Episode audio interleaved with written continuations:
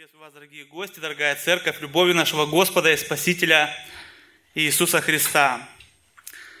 Мы с, нами, с вами все знаем, что все Писание богодухновенно, и все же у каждого из нас есть любимые, любимые места Писания. Это могут быть отдельные стихи, или главы, или даже книги.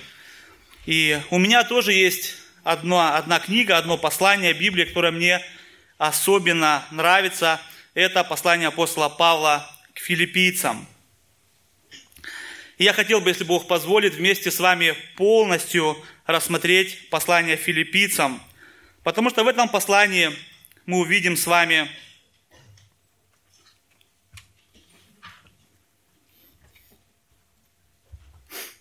священство, доверие, верность, единство и самое главное – это то, о чем Павел пишет в каждом своем послании. Это Евангелие Иисуса Христа, Евангелие, которое давало апостолу Павлу и дает сегодня каждому из нас и спасение, и силы жить для Христа.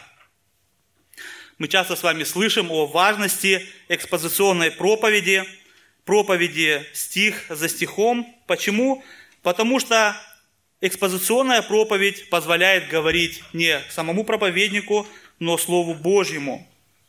Дело в том, что часто люди не желают слушать Слово Божие, а желают слушать то, что лежит у них на сердце.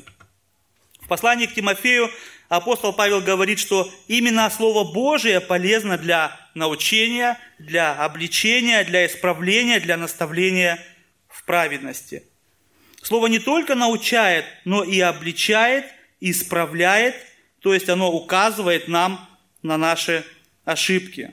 И оно исправляет, оно помогает нам их исправлять. И если во время проповеди кто-то из вас, слушая, думает, что ага, проповедник сейчас говорит обо мне, то мы должны все понимать, что это не проповедник говорит о вас, а это Слово Божье говорит о вас. И это может быть как положительно, так и отрицательно.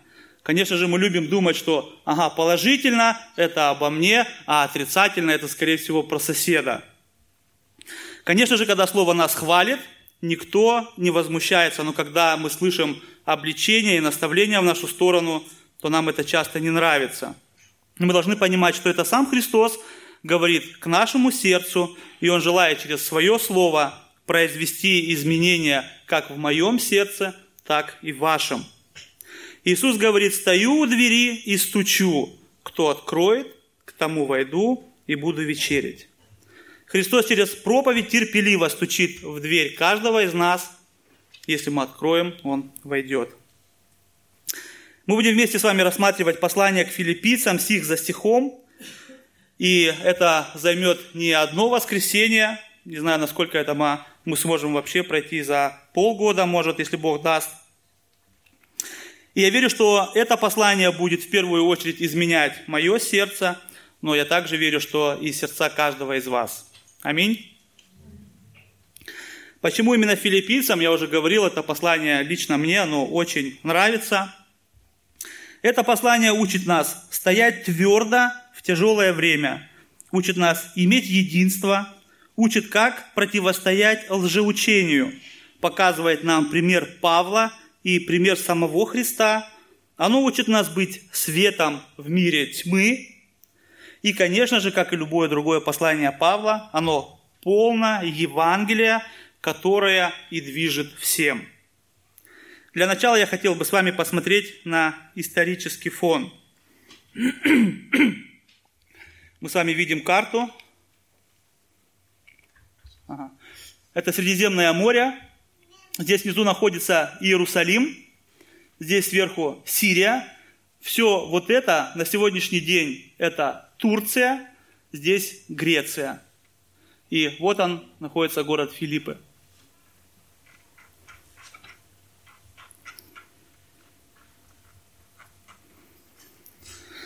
Письмо, послание филиппийцам было написано апостолом Павлом он писал это послание из тюрьмы и обращаясь к церкви, которая находилась, как я уже говорил, в городе Филиппы.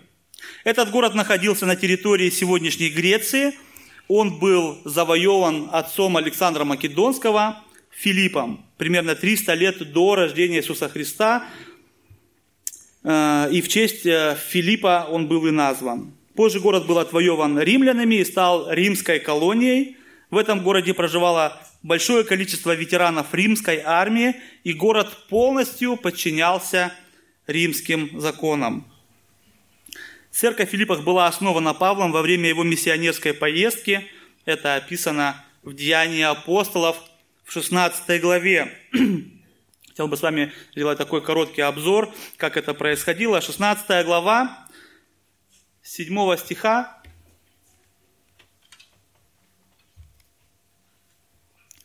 Читаем. «Дойдя до Мессии, предпринимали идти в Вифанию, но Дух не допустил их. Миновав же Мессию, пошли они в Троаду, и было ночью видение Павлу. Предстал некий муж македонянин, прося его и говоря, «Приди в Македонию и помоги нам». После сего видения, тот час мы положили отправиться в Македонию, заключая, что, призвав нас Господь, благовествовал. Спасибо большое.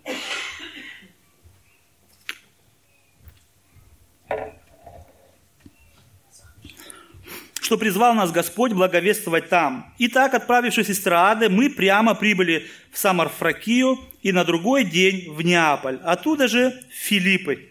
Это первый город в той части Македонии, колония. В этом городе мы пробыли несколько дней.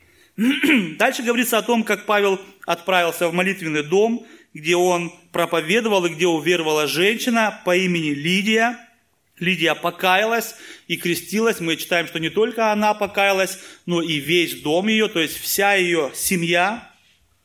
После этого мы читаем, как Павел следовал, э, как за Павлом следовала одержимая женщина, которая умела прорицать. Это написано в 17 стихе. Следующий. Деяния апостолов 16-17. Идя за Павлом и за ним, она кричала, говоря, «Сии человеки рабы Бога Всевышнего, которые возвещают нам путь спасения». Павел изгнал из нее духа, и она перестала прорицать. 16 глава, 19 стих. Тогда господа ее, видя, что исчезла надежда дохода их, схватила Павла и силу и повлекли их на площадь к начальникам. Их арестовали, и ночью мы читаем о том, что произошло чудо, 26 стих. Вдруг сделалось великое землетрясение так, что поколебалось основание темницы. Тот час отверзлись все двери, и у всех узы ослабли. Дальше мы читаем, что страж, который охранял Павла, испугался и так сильно испугался, что он даже хотел покончить жизнь самоубийством. Но Павел остановил его, и после того, как Павел проповедовал ему Евангелие, он также покаялся и крестился, и также написано «он и весь дом его». Павел и Сила были отпущены.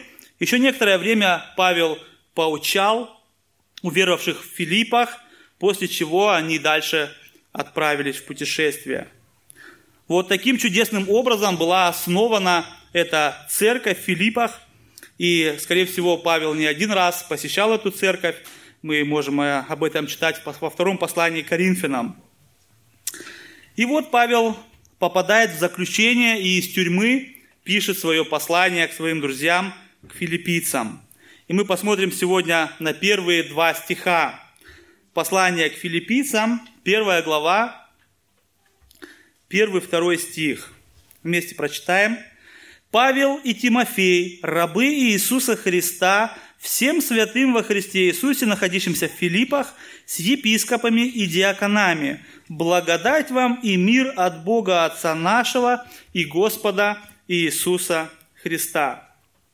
Название проповеди «Особое приветствие Павла». И мы рассмотрим два пункта. Это смирение в рабстве – и благословение всех святых. Мы с вами уже давно отвыкли писать письма рукой. Мы часто используем для этого телефон, пишем смс или коротко WhatsApp. Хотя кому-то, может быть, приходится писать письма по имейлу, по электронной почте или отвечать на какие-нибудь письма из социала или, может быть, каких-то других организаций. Обычно сверху мы пишем имя, фамилия, адрес, а дальше наше обращение. В Германии мы пишем «Sehr geehrte Damen und Herren». Обычно так звучат наши письма. Все письма немножко отличаются друг от друга. Помню, как я один раз писал, еще будучи ребенком, э, когда мы приехали в Германию, письмо моей дяди и тети. Это письмо э, начиналось примерно так. Дорогие тетя Маша и дядя Эдик. Также, да, это обращение немножко отличается от письма, которое мы пишем в социал. Посмотрите, Павел пишет, Павел и Тимофей, рабы Иисуса Христа, всем святым во Христе Иисусе, находящимся в Филиппах, с епископами и диаконами, благодать вам и мир от Бога Отца нашего, Иисус, Господа Иисуса Христа. Но что особенного именно в этом приветствии? Давайте сравним это приветствие с приветствием, например, когда апостол Павел писал церкви в Галатах. Послание Галатам 1.1 апостол Павел пишет. Апостол Павел, избранный не человеками и не через человека, но и Иисусом Христом и Богом Отцом, воскресившим Его из мертвых. Или, например, послание Коринфянам. 1.1 мы читаем. Павел, волею Божией призванный апостол Иисуса Христа и Сосфен брат мы видим, что в этих двух посланиях апостол Павел показывает свой авторитет. Он еще раз указывает на то, что письмо написано именно апостолом Иисуса Христа, который призван не людьми, а самим Богом. Приветствие же в послании филиппийцам отличается от двух этих приветствий. Павел не объясняет филиппийцам свой статус. Он не говорит, что он является именно апостолом. Даже наоборот, он пишет, что он является рабом Иисуса Христа. Отношения, которые были между Павлом и филиппийцами, это можно, можно назвать это дружескими отношениями, дружескими отношениями. То есть письмо, когда друг пишет своему другу. В этом послании мы видим смиренное сердце апостола Павла, так как, во-первых, он не возвышает себя над Тимофеем, который был, во-первых, младше его и был его учеником. Но, ну во-вторых, Павел представляет себя как раба Иисуса Христа. Он пишет, Павел и Тимофей – рабы Иисуса Христа. Сегодня множество христианских движений, харизматичных движений называют себя детьми царя и, конечно же, ведут себя подобно. Но мы не видим, что Павел царствует – все-таки он находится в тюрьме. И мы не видим, чтобы царствовал Иисус Христос, когда Он находился здесь на земле. Хотел бы заметить, что для величайшего из апостолов быть рабом Иисуса Христа, не хозяином церкви, а именно рабом Христа было огромной честью. Но при этом мы видим, что Павел именно раб Иисуса Христа. Он не раб самого себя, он не делает, что угодно ему самому. Павел делает то, что угодно Христу, и что написано в его слове. А также он не делает то, что угодно Кате, Васе или Ване. Мы не можем подойти к нашему пастырю и сказать, в пример, апостол Павел был рабом, и ты тоже должен быть нашим рабом и делать то, что нам хочется. Это неправильно. Помните картинку, которую я вам показывал, да, когда люди сидят и каждый хочет, чтобы ему говорили то, что он хочет – все мы рабы Иисуса Христа и все мы рабы Его Слова. Но сам Христос сделался рабом, чтобы спасти свое творение. И сам Иисус Христос не называет нас в Евангелии рабами. Наоборот, Он называет нас друзьями. Евангелие от Иоанна, 15 глава, с 13 по 16 стихи мы читаем. «Нет больше, нет больше той любви, как если кто положит душу свою за друзей своих. Вы, друзья мои, если исполняете то, что я заповедую вам. Я уже не называю вас рабами, ибо раб не знает, что делает господин его, но я назвал вас друзьями, потому что сказал вам все, что слышал от Отца моего. Не вы меня избрали, а я вас избрал и поставил вас, чтобы вы шли и приносили плод, и чтобы плод ваш пребывал, дабы чего не попросите от Отца во имя мое, Он дал вам». Мы с вами также сегодня пропели, да, что Иисус Христос, Он нам друг и Он нам брат. Но Павел использует именно это слово, он говорит «раб», чтобы показать нам свое желание быть рабом ради такого превосходного хозяина. Мы с вами знаем, что в Ветхом Завете а, раб должен был, должен был быть отпущен после семи лет служения – и если хозяин был до такой степени хороший и добрый, то раб имел право остаться как раб добровольно на пожизненно. Он давал свое ухо, чтобы его пробили, и всю жизнь был рабом для своего хозяина, и он это делал добровольно. Так и Павел является добровольным рабом Иисуса Христа. В послании к Коринфянам Павел идет еще немножко дальше, он говорит, второе послание к Коринфянам, 4 глава, 5 стих. «Ибо мы не себя проповедуем, но Христа Иисуса Господа, а мы рабы ваши для Иисуса». Для Иисуса Христа Павел становится рабом не только для Него, но и для людей. Заметьте, мы в этих стихах мы видим здесь исполнение двух самых больших заповедей. Он говорит, мы рабы ваши для Иисуса.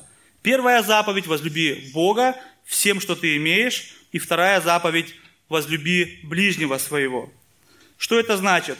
Для Иисуса это первая заповедь, и рабы ваши – это вторая заповедь. Итак, мы рассмотрели с вами, кто писал это послание. Давайте посмотрим, кому оно адресовано. Мы часто с вами используем какие-то термины библейские и часто не знаем или не понимаем полного его обозначения. Первая глава, первый стих, э, второе полустишее написано «Всем святым во Христе Иисусе, находящимся в Филиппах с епископами и диаконами». Павел пишет, что это послание адресовано всем святым. И кто же такие святые? Католической и православной церквях святым человеком может быть только уже умерший человек. Католики даже ставят определенное время. Они говорят, минимум пять лет человек должен быть умершим для того, чтобы можно его было посвятить в святые. Они говорят, что человек должен умереть, потом нужно подать запрос, после чего рассматриваются документы и определяют, является ли человек достаточно значительным для канонизации. Канонизация – это и есть посвящение в святые. Если это исторически значительный человек, тогда этот запрос будет рассматриваться дальше историками. Был ли человек мучеником и делал ли чудеса, как правило, исцеления? Исцеление, которое проверяется врачами и оказывается необъяснимым, должно присутствовать. Это я все читаю, э, то, что в законе католиков написано. Дальше. Адвокат, его называют промоутер веры, широко известный как латинский промоутер юстиции или промоутер справедливости, пытается оспорить собрания, собранные доказательства и аргументы для канонизации, то есть для посвящения святых. Защитники в устной речи должны опровергнуть аргументы его. Если по меньшей мере две трети собранных богословов э, голосуют за канонизацию, то все равно окончательное решение лежит на папе римском. Если все условия соблюдены, то человека объявляют святым. Важнейшим официальным шагом здесь является запись в мартирологию, то есть справочник святых. Этот каталог хранится веками и перечисляет всех официально святых людей. Хотел бы привести вам один пример, который всем вам известный. Мы знаем такую католическую святую, мать Тереза. Мать Тереза была рождена в 1910 году, и в 1997 году она уже умерла. И на протяжении многих лет люди пытались э, ставить эти антраги для того, чтобы мать Терезу все-таки посвятили в, э, в святые, сделали эту канонизацию. Но проблема у матери Терезы была в том, что ей не, хвати, не хватало чудес. Да? Она многие вещи э, могла доказать, или люди за нее могли доказать, но вот чудес не могли доказать. И спустя много лет Ватикан признал два случая чудесных исцелений благодаря молитвам матери, матери Терезе. После ее смерти, обратите внимание, в 1997 году она умерла, но после ее смерти в 2002 году женщина в Индии исцелилась, от опухоли в брюшной полости, а в 2008 году, получается 10 лет после ее смерти, э, у бразильянца исчезла опухоль мозга. Это люди привели как пример того, что э, по ее молитвам они исцелились. И в 2016 году ее наконец-то провозгласили святой. У православных немножко проще все описано, но умереть все-таки все равно нужно. Православные. Основным критерием канонизации посвящения в святые общецерковных и местно чтимых подвижников веры в русской православной церкви являются праведное житие, безукоризненная православная вера, народное почитание, чудотворение и, если таковые есть, нетленные мощи. Хотя написано, если мощей нету, тоже ничего страшного. По критериям, выданным нам этими церквями, явно видно и понятно, что апостол Павел не писал таким святым, он не писал мертвым, так как во время того, как он им писал, они еще не сделали множество чудес и не умерли. Также я хотел бы привести пример в этом же послании, а послание апостола Павла филиппийцам, в самом конце, у меня слайда нету, но 4 глава, 22 стих, Павел передает привет также от святых. Он пишет, «Приветствуют вас все святые, а наипаче из Кесарева дома». Я думаю, что и привет Павел тоже передавал не от каких-то летающих духов, а от живых людей. Так, каким же все-таки святым писал Павел. Слово «святой» и его действия в жизни человека ярко проявляются в иудейской традиции, в иудейской традиционной свадьбе. По традиции жених дает невесте кусок золота и говорит, ты становишься святой для меня. Если невеста принимает этот дар, то тем самым она раз и навсегда отделяет себя для ее мужчины, чтобы принадлежать только ему. Она становится святой, то есть она становится посвященной этому мужчине и отдает, а, и становится отделенной для мужа. То же самое делает и Бог. Он берет себе человека, отделяет его от мира для себя, чтобы этот человек начал жить по правилам Бога, а не по правилам этого мира. Заметьте очень важный момент. Не сам человек решает становиться святым, а Бог делает, делает его святым только по одной единственной причине. Потому что человек уверовал в то, что Бог спасает его. Все уверовавшие в Иисуса Христа – это и есть возлюбленные Божии и призванные для вечной жизни святые люди. Очень важно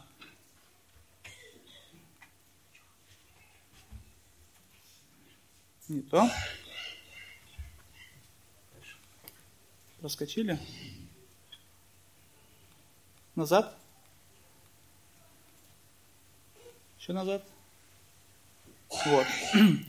Это очень важный пункт.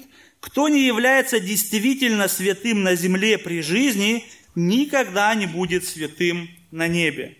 Еще раз. Кто не является действительно святым на земле при жизни, никогда не будет святым на небе. Церковь Божия – это собрание святых, то есть отделенных Богом людей, живущих по заповедям Бога.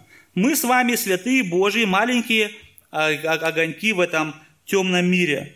В каждом верующем человеке есть частичка Божьего света. Если мы посмотрим на небо, то мы увидим очень много маленьких звездочек, и они совсем маленькие, некоторые очень крохотные, но они освещают ночью нам путь. В Евангелии от Иоанна,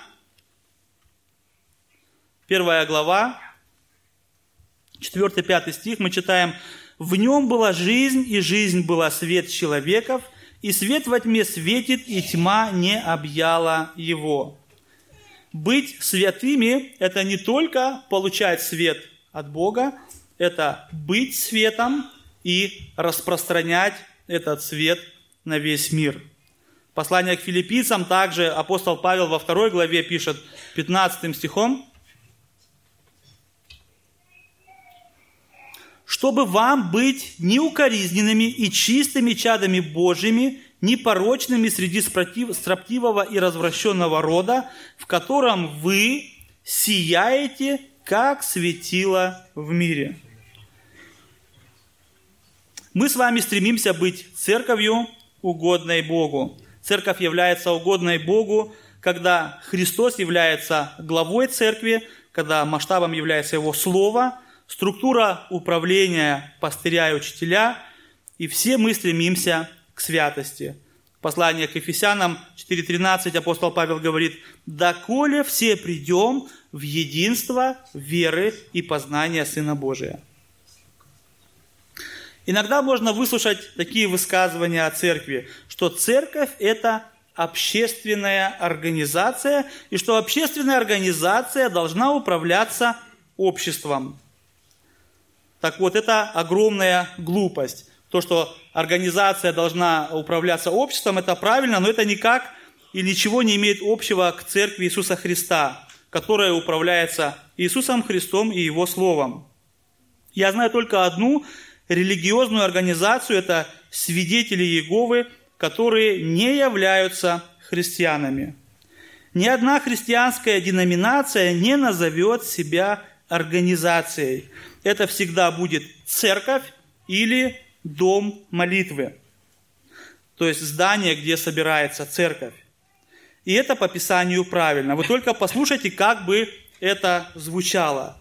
Иисус принял страдания за организацию. Или и Он есть глава тела организации.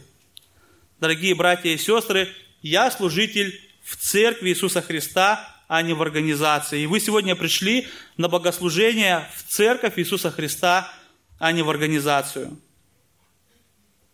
Также в церкви Иисуса Христа нет демократии. Христос никогда не собирал учеников на голосование. Я думаю, что это достаточно примеров для того, чтобы мы поняли, что мы церковь, а не организация. Пойдем дальше. Интересно также видеть, что апостол Павел в своем приветствии на первое место ставит именно церковь, и дальше он говорит, уже называет пастырей и диаконов. Послание предназначено для всех святых, как для одних, так и для других. Христос не делает различий, в нем объединяются и бедные, и богатые, и, служить, и служители, и рядовые члены церкви. И мы должны быть ко всем одинаково внимательны. Мы все должны иметь веру в Иисуса Христа, нашего Господа. Вне Христа самые большие служители, самые святые окажутся грешниками, неспособными предстать пред Богом. Помните, когда ученики радовались тому, что они могли творить чудеса, Иисус сказал им, не радуйтесь, что вы можете делать чудеса, но радуйтесь тому, что имена ваши записаны в книге жизни. Святые в Филиппах несли Божий свет в своем городе, и мы с вами, живущие в Берлине, должны также нести свет людям в Берлине. И каждый из нас должен задать себе вопрос, как обстоит дело со мной. Являешься ли ты светом Божьим? Если да, тогда должны быть плоды твоего света. Это э, плоды, это люди, которые также зажглись вашим светом для Иисуса Христа.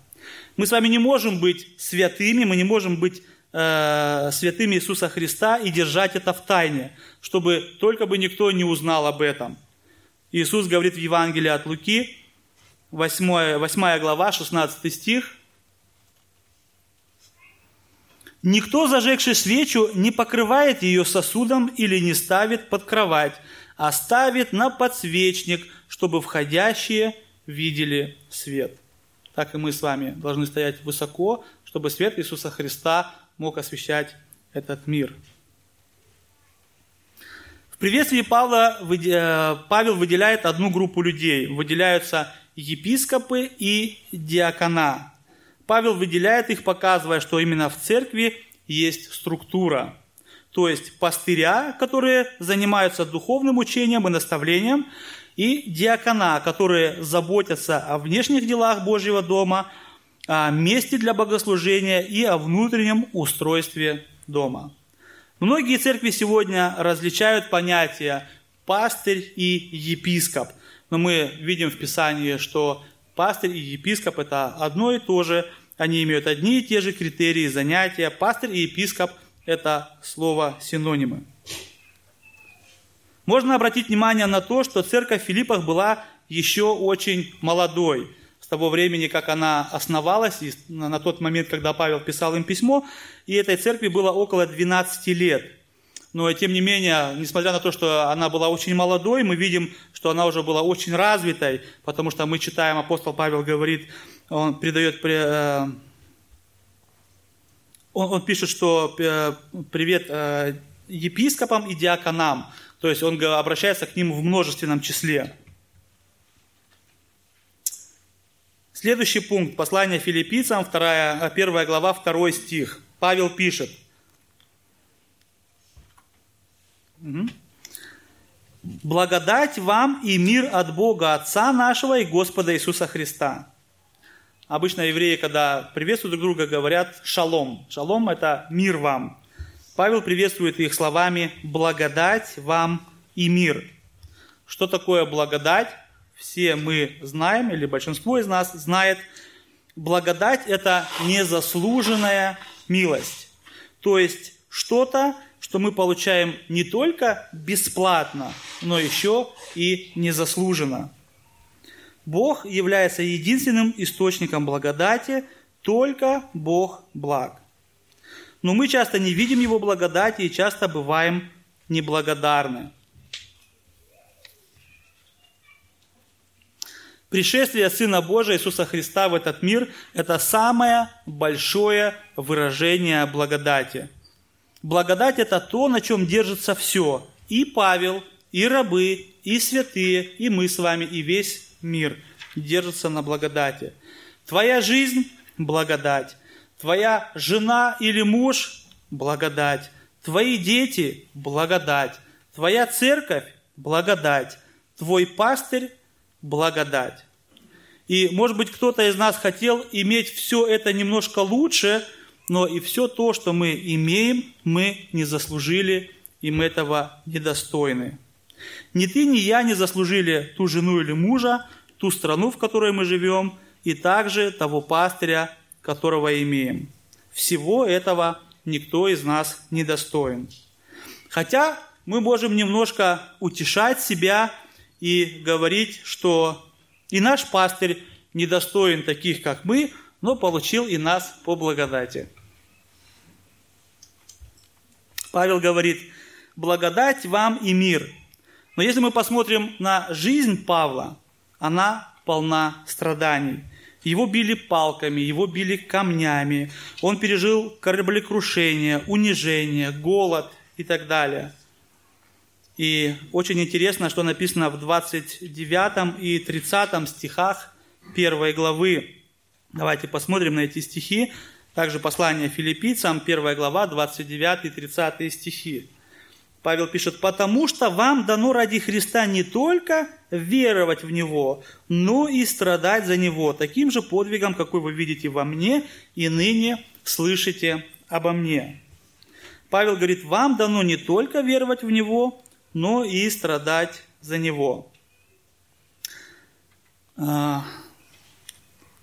В немецком переводе я хотел бы каждого ободрить, читая Библию, всегда по возможности читать и русскую Библию, и немецкую Библию, потому что очень часто можно найти больше информации. В немецком переводе написано более точно, более точно, потому что я смотрел э, в подсрочнике, там написано, потому что вам дана благодать не только верить, но и страдать за него. Да? Апостол Павел в русском переводе написано просто «вам дано», но в немецком переводе написано «Вам дана благодать не только верить, но и страдать».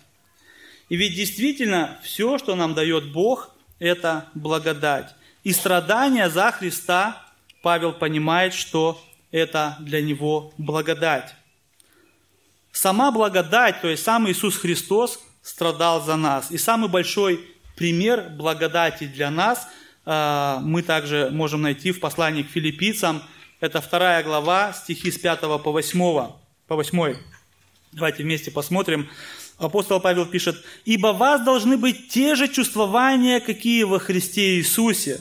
Он, будучи образом Божьим, не почитал хищением быть равным Богу, но уничижил себя самого, приняв образ раба, сделавшись подобным человеком и по виду став как человек, смирил себя, быв послушным даже до смерти и смерти крестной. То есть то, что для нас было бесплатно или есть бесплатно, за это Христос заплатил очень дорого. И также при всем этом, при всех страданиях, которые мы иногда имеем, в Германии мы их имеем очень мало, но Павел говорит, что мы должны постоянно иметь радость. Апостол Павел несколько раз призывает и филиппийцев, и также нас с вами сегодня радоваться. Одно из таких мест Писания – это послание к филиппийцам 4.4. «Радуйтесь всегда в Господе, и еще говорю, радуйтесь». Да, Павел, находясь в тюрьме, находясь, будучи голодным, холодным, он все равно умел радоваться в Иисусе Христе. Иисус Христос сам говорит в Евангелии от Матфея, 5 глава, 11 и 12 стихи.